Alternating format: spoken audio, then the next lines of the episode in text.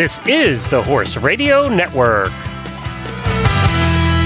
Greetings, everyone. Coach Jen here, and thanks for tuning in to Horse Tip Daily, episode 1391, brought to you by Purina Omega Match, where Mary Schwenker from Dry Rum Farm Eventing in Virginia weighs in on why you should consider auditing clinics and how to get the most from your time at the rail.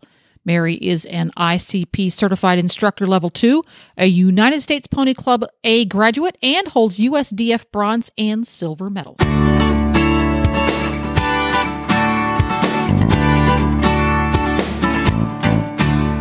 Hey, listen up, horse owners. If your horses can't get out on green grass for their daily dose of omegas, Purina's got you covered. The Purina team of PhD equine nutritionists have two new products that are rich in omega 3 fatty acids and taste better than many other sources. We're looking at you, fish oil. Try the new Purina Omega Match Timothy based ration balancer or Ahiflower oil supplement and see for yourself why these are among some of the best omegas that nature offers. It takes science and love together, each pulling their weight to help your horses live their best lives. Put our research to the test at purinamills.com slash omega match.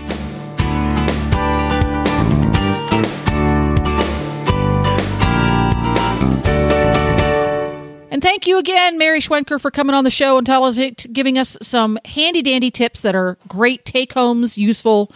Thanks again. Oh, I'm so happy to be here. I, I love that you even asked me. It's wonderful. I'm thrilled to, to have you come on the show and, and give us these things because it's just, it's practical. It's every day. You can use it. There's nothing hoity toity or foofy about it. That's great. no foof here. No foof. Um, no foof. no foof. One of the one of the things that uh, is very very popular, especially with amateurs who have full time jobs and families to take care of, is go to a lot of clinics because riding instruction on a weekly or regular basis is not a great option for them. And sometimes you're riding at these clinics, but a lot of times we go and we audit and we try to gather what we can as an auditor because then we don't have to travel with our horse or maybe it's a lot less expensive to audit. So, Mary, you do a lot of clinics and you also riding clinics yeah. with higher level riders and you also have regular weekly students that you teach. So I thought you'd be a great person to ask when you sign up to audit as a clinic. A, how do I choose which ones to audit? And B, how do I get the most out of it so I can really maximize my investment? Well, um, okay, I'm total clinic junkie. I said that in the last segment, but I just love teaching clinics. I love writing clinics. I love watching clinics. I audit clinics live and I audit clinics like on YouTube. It's just one of my very, very favorite things to do. And I always feel like I come away with even just one new tool that I can add into my program and um, just makes my horses better, feel better as a trainer when I do that. So, um, auditing, I would say it's great because, like you said, you don't have to take your horse, and a lot of times it's just much less expensive, and you're able to sit. At, for me, I like to sit and just watch someone teach all of the levels and just really hone in and I don't have to go worry about if he's like pawing on the trailer or needs a sip of water. I can just sit there, drink my coffee and just glue into how this instructor is, you know, dealing with each personality and their teaching style and, you know, how they problem solve for particular horses. And a lot of times you'll run into people that kind of have a theme that they use kind of throughout their training. And I find that just absolutely fascinating. You know how different people approach different different problems, basically. You know, in their training. So, um, one of the things I would say is get there early and um, really plan to sit there all day and really hone into each of the riders. Um, levels and you know the exercises that the auditor uses i always bring a book with me and i have a catchphrase that somebody you know like I'm trying to think of something good that somebody will use a catchphrase, and I'm thinking, oh my gosh, I'm going to steal that and I'm going to teach that. I know one. This is one that I use all the time. I went and I watched a clinic with Phyllis Dawson years ago, and she looked at a rider who was very, very tight and nervous, and she said, "You need pudding butt," and I'm like, "Pudding butt? Oh my god!" So honest to God, every single one of my students has heard pudding butt from me at competitions, Well- and we just crack up because isn't that Yeah. perfect? It's perfect, and it You creates gotta- an extreme. It there's a very vivid image that you get there. You can't deny that one. It's like, okay, I understand exactly what you mean there. I I know pudding butt. Who doesn't know pudding butt? But thank you, Phyllis Dawson. Right. So I mean, I'm always trying to steal little snippets like that that I can kind of like bring home with me. So um, you know, um, I'm trying to think what else.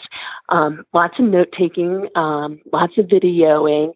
Um, I just went to a clinic when I watched um, Kim Severson teach for a day, and Kim's a dear friend of mine, and it was just it was so much fun to sit and watch her teach.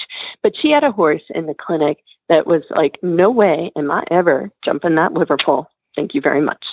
And I'm like, oh, because that can sink when you're teaching. That can sink a group, right? Because you have three that jump the Liverpool and one who's like, mm not me.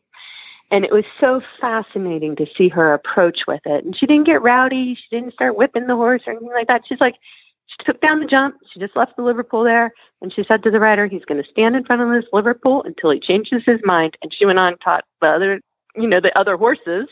And sure enough, this horse was like, hey, wait a minute, maybe I want to jump this. And he popped right over it, and that was done. And it was just, it was a very different approach than like someone would have maybe would have given the horse a lead or would have like kind of gotten after him. And it was, it was lovely to watch. So, you know, I'm like, oh, that's a great way to handle that, you know, uh, like at home or in a clinic situation because you don't want to sink the rest of the, you know, the other riders who did jump the Liverpool. Right. So, Yeah. Interesting. you know, so I felt like I came home with something like, oh, this is fantastic. yeah. Um, I would say that often, even when I'm riding in clinic, my biggest, like, oh, this is great, those moments come when I'm watching. You know, like, yes, I'm getting help with my horse, and, you know, we might be solving a problem for this horse, but I might have another horse at home that I didn't bring because he wasn't quite ready, because I can't fix this one problem and I don't want to show it in public yet and somebody else will bring that problem and I'll watch that and I'm like, oh, well, I can fix it at home then. So I try and pay attention whether I'm writing or whether I'm organizing or whether I'm just auditing. Like I pay attention to all of it because it's really useful.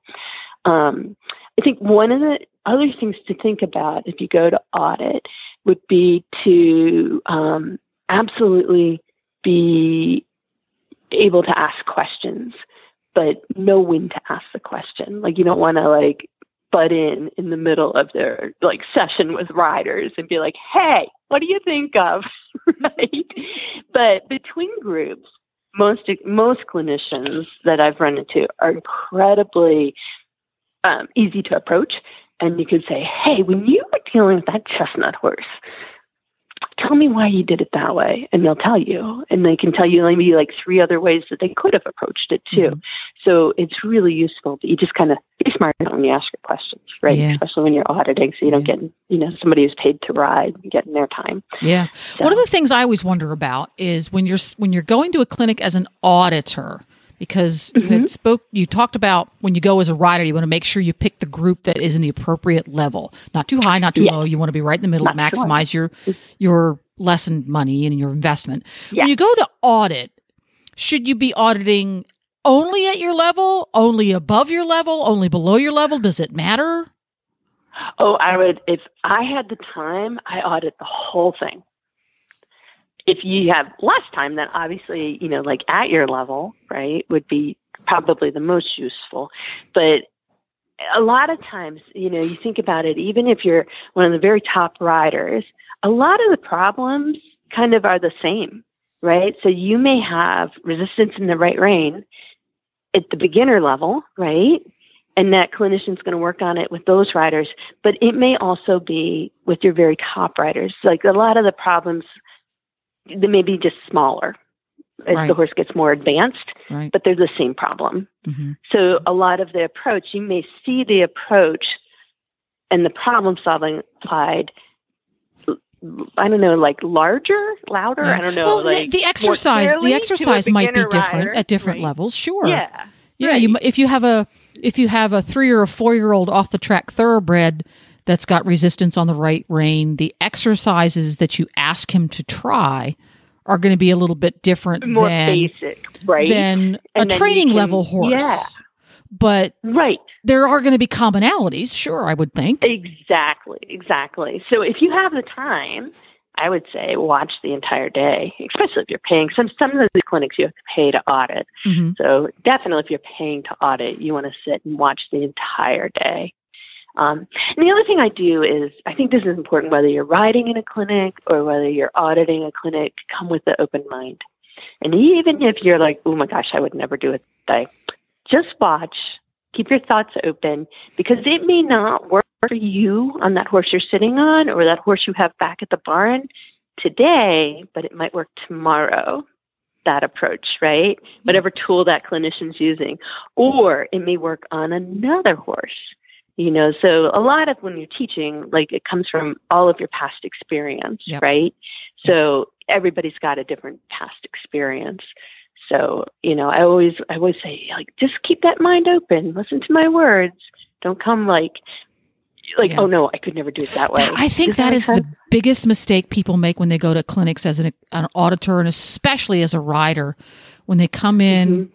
and you can tell they had a plan. They were going to accomplish X, Y, and Z in the clinic. Mhm. And then the clinician comes in and says, hmm, this is what your plan for your clinic is going to be. And you can tell they went, no, no, no, no. That's not what my plan was.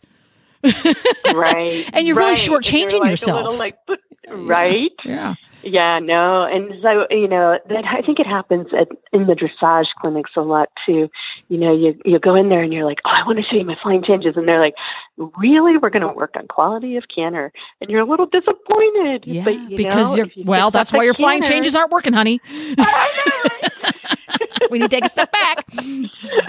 so there you go. So they've already kind of drilled into your problem because Yep. you don't have quality of canter. Yeah, right? they've al- they've already seen to the base of the problem, and if that doesn't get fixed, all the flying change Uh, practice in the world isn't going to in the world. Right. Exactly. Yeah.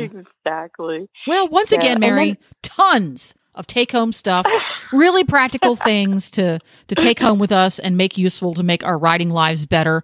For someone who wants to stalk you appropriately online, find out about the clinics that you do, the teaching that you do, where your farm is, etc. Where can they do that? On Facebook. So And the name of the Facebook page is Mary Schwenker. Very simple. There we go. And people can go there and they can hit the like button and follow you and uh, see what yep. you're up to all year round. Yes. And if you want a clinic or come for lessons, you can always get me through the messenger on Facebook. There we go. Well, there you have it. Thank you again to the sponsor of today's tip, Purina Omega Match. You can find out more at purinamills.com slash omega match. Find links to today's topics at horsetipdaily.com. And this is Coach Jen, and I will be back again soon with another tip. So until then, go ride your horse. The Horse Radio Network and the Horse Radio Network hosts are not responsible for statements made by guests on the Horse Tip Daily. Please use your own judgment when listening to the tips on this show.